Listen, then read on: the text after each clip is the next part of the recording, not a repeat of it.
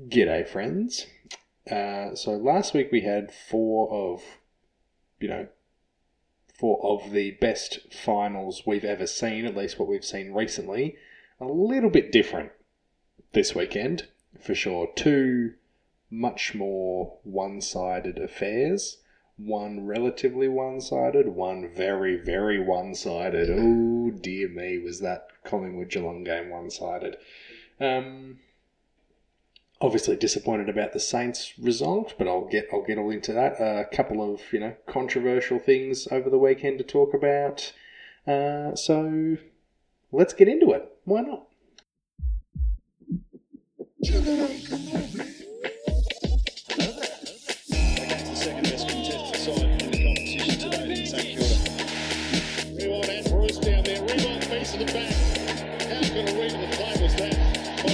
Against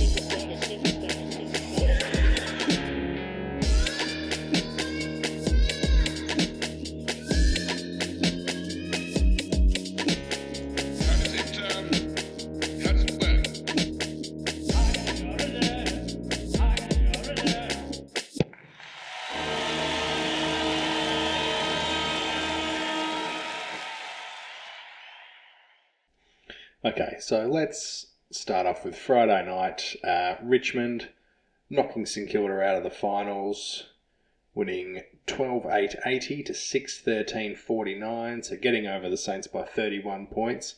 Tell you what, 6 13 uh, is not great. Some of our worst kicking for goal this year definitely contributed to the result. You've got to kick straight if you want to win, especially in finals. But gee, Richmond are a good team. Richmond have really switched it on for the finals now. I think Richmond kind of uh, surprised them a little bit with how intense they were last week, but they are definitely switched on now. Definitely switched on. Look, I'm disappointed about the results for the Saints. Like I had a little bit of hope going in, a little bit of confidence, but I think I think this is as far as our destiny was going to take us this year. I think this is such a you know it is such a pass mark. This is beyond expectations. I thought we would make finals. I had us finishing eighth. If you told me at the start of the year we were going to finish sixth and win a final, I would have been absolutely wrapped. And that's how I feel. I'm super, super proud of how the Saints went this year. Would have preferred a bit more of a contest in this last game, but still absolutely tremendous year. Really good to see Steele finishing strong. One of his best games of the year is definitely our best player. Ross probably played his best game for the year. A little bit, you know, too little, too late, but he was still very, very good. Um, it was tough to see Dougal Howard get absolutely minced by Tom Lynch. That was not great, but he's also had a very good year. Um, Saints had their best and fairest last night, but uh, tomorrow night I'm actually going to do a St Kilda episode. I'm going to do a whole podcast just about St Kilda and their year. I'll get into all how all the different players went, talk about the best and fairest, talk about the highs and the lows, all of that uh, tomorrow night. So find that after tomorrow night if you're interested. Uh, but yeah, we were competitive, especially in the second half. Much better in the second half. I think we actually tied in the second half, three goals, seven apiece, which is also not great, but like much better in the second half. We played a lot more how we wanted to, but that's that those that first quarter, second quarter, Richmond were just all over us. They were fast. Their their handball game is off the chain. Like when when you think you've got them surrounded, you absolutely don't. They always have players just come in from all sides, ready to take that handball to the outside, and then they're just gone. And they they just absolutely tore us apart. Um, everyone said Shane Edwards was the best player on the ground. He was very, very good, but I thought Bachar Houli off half back was by far and away the best player. He, he like he had thirty two possessions in a you know with twenty percent less game time. You know, like we needed to be reminded of that. But he had an absolutely enormous game. Every single time Richmond were exiting out of their back half, it went through his hands every single time, and he uses it so bloody well. And of course, Martin played really well. I think he had like 600 metres gained or something, kicked another goal, 25 disposals. Yeah, Richmond are looking really, really sharp. And, you know, Tom Lynch as well. You know, he kicked two goals five, but that very easily could have been a lot more than two goals five. He was looking dangerous. Now, a lot of people have been talking about the uh, the kneeing incident with him and Dougal Howard. I think. What do I think? So I think what he did to Howard. So he got the 50 metre penalty paid against him, Lynch, which is definitely correct. The free kick had already been paid, and then he's wrestling around with Howard. He's sitting on his head. That's not on. And then he drops that little knee into Howard's head. That's also not on. He got a $750 fine. Now, I don't, if I'm really honest, I don't think it is worthy of a suspension. It was a very light knee to the head, although it was a deliberate knee to the head. It was not very hard at all, so it's probably not worth a suspension. But let's be real about these fines that the AFL dishes out. Right? Depending on the severity of the incident, it can be, you know, hundreds of dollars, sometimes thousands of dollars if it's a bit more severe. Like if there's, you know, if there's a big brawl, often, you know, the players in the middle of it will be getting fined thousands of dollars. Tom Lynch getting fined $750 is like flicking him in the ear. He would spend $750 on a night out in a nice restaurant. That is absolutely nothing to him. That is that, like he's building a very nice reputation for himself as this sort of dirty player. And if he wants to keep doing that, he's more than welcome to. Um, it's you know he's going to end his career with not the best reputation. So if he wants to do that, that's fine. You know, he's he's still a good player. That never be taken away from him. But how he wants to be remembered is up to him. Um, but he is on squillions. So dishing out a seven hundred and fifty dollar fine is absolutely nothing to him. $750 would not be worth the paper that it's written on if it's Tom Lynch's paper, if you know what I mean. I think if you really want to give disincentive for him to do these, you know, sort of cheap shots in the future, like this should be a rule, right? Like, you know, depend it's obviously, you know, on a case by case basis, but I think in like say something like this happens a player has deliberately put their knee into an opposition player's head who was lying on the ground, couldn't get up. So he's deliberately made contact with the head, although it was light. I think there should be a rule like, all right, you have to pay ten percent of your. That's probably that's probably a lot. Maybe two percent or five percent of your yearly income. Right. So if Tom Lynch is like, so players like Tom Lynch are on lots of money, how it usually works, he'll, he'll be on like $5 million over five years. They do that kind of thing. But it's not a million dollars a year. It might be sort of spread out differently. It might be $750,000 one year and then 1,250,000 another year, something like that. So it could change. But let's say in 2020, Tom Lynch has made $900,000, right? So, what would what's one percent of so that'd be nine. So a two percent fine for him would be eighteen thousand dollars. That is a bit more of a disincentive, I think. I think two percent's really good. Like two percent doesn't sound like a lot out of hundred percent, but when you're making money like he is, and you know you would adjust that because so if a player is on two hundred thousand dollars, right? 2% for them is obviously $2,000, right? That kind of thing.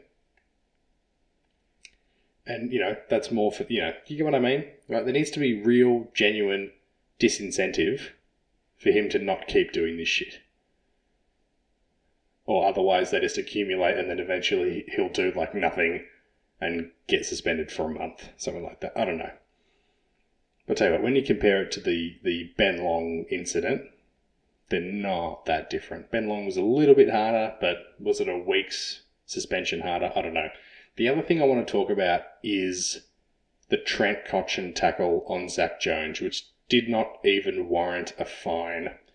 Now, when they talk about potential to cause injury, like they did with Ben Long's hit on Jack Macrae, Trent Cotchin absolutely decapitated Zak Jones. The free kick had already been paid, so it was a late tackle, the way he slung him around by the neck, the potential to cause injury with a tackle like that is sky high.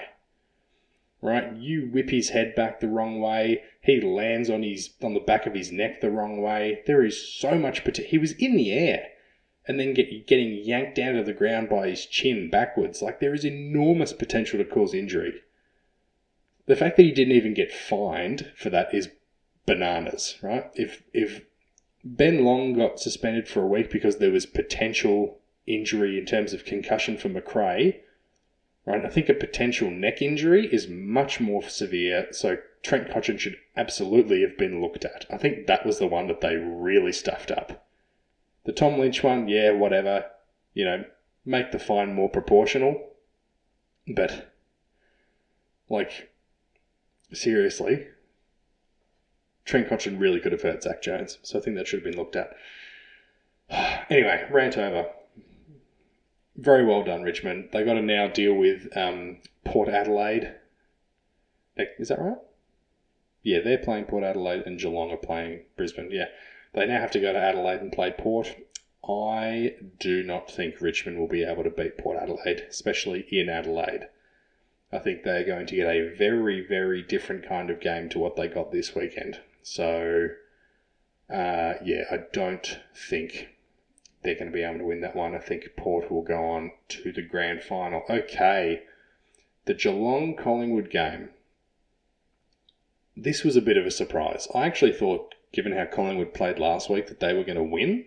I, I like I wasn't super confident. Like it could have gone either way, but I thought the Pies were going to win. The fact that up until what five minutes into the last quarter, they only had one goal for the entire game, and Geelong were like what seventy or eighty points in front. That is absolutely insane, especially in a final. I do not know what like Geelong played very, very, very well. Like it helps when Patrick Dangerfield can go forward and kick four goals by himself. Gee whiz, that like John kick, John kicked hundred points in it. Like usually finals are low, lower scoring just in a normal year because of the increased defensive pressure and you know it just becomes a lot harder to score in a final. The fact they've kicked hundred points this year in a final is crazy. Like Collingwood kicked four goals in the last quarter when the game had already been over for 45 minutes, so the result looks a lot better than it really was. Wow, I don't know. I th- Collingwood finished eighth. They did. They won a final. Good on them. But then they got absolutely smashed in the next final. I don't really know how you would rate their year. I think they probably would have wanted to finish top four. At the start. I think I actually had them in the top four at the start of the year. Um, I don't know what they need to improve. I think they need to go and get themselves a really good forward. Doesn't necessarily need to be a key forward, but another really good forward of some kind, especially if De Goey is going to go. If he goes to Carlton, their ability to score will half. Dead set. All right. Mason Cox had an off night, but I think given what they've invested in him, they need to stick with him and play him every week. All right. And I th- like they've been linked a little bit to Ben Brown, I think, and I think also to Jeremy Cameron. I think either of those would be a very handy fit.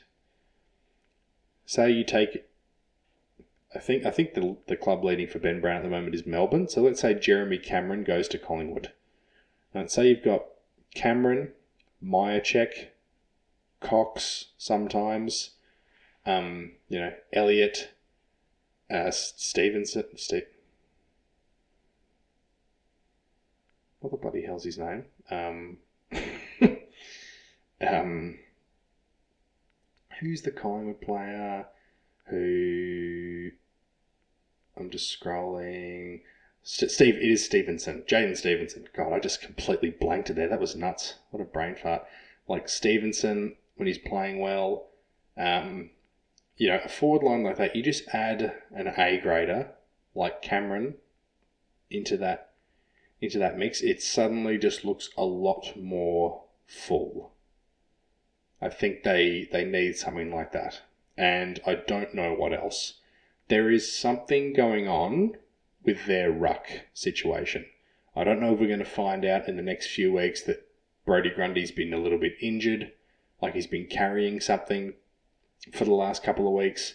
But they had the strange situation of um, Darcy Cameron starting in the middle for a lot of the of the games last week, and it happened again this week. Except it didn't work for them this week. It went very, very badly for them this week. And he's played like what a dozen games in his career, and Brody Grundy's been one of the best ruckmen in the last decade. So, unless he's actually carrying something, that the decision to have him play, I think he played like 60% game time. Like the decision to have him off the ground so much has absolutely come back to bite Nathan Buckley. Like, surely, like they keep saying he's not, they keep saying he's fine, but surely he has to be carrying something. There's no way, like, either that or they're just really arrogant. They thought, oh, it's just Rhys Stanley that we'll have to deal with. Cameron can handle, you know, a huge portion of that of that role. Gee, yeah, I, I don't know if like I don't know. They need to decide what they're doing there come the start of next year. If Grundy was carrying something, that's fine, no problem. He'll be right for the start of next year. If not, if he's out of favour, if he can't find form, they're going to have some real, real serious problems.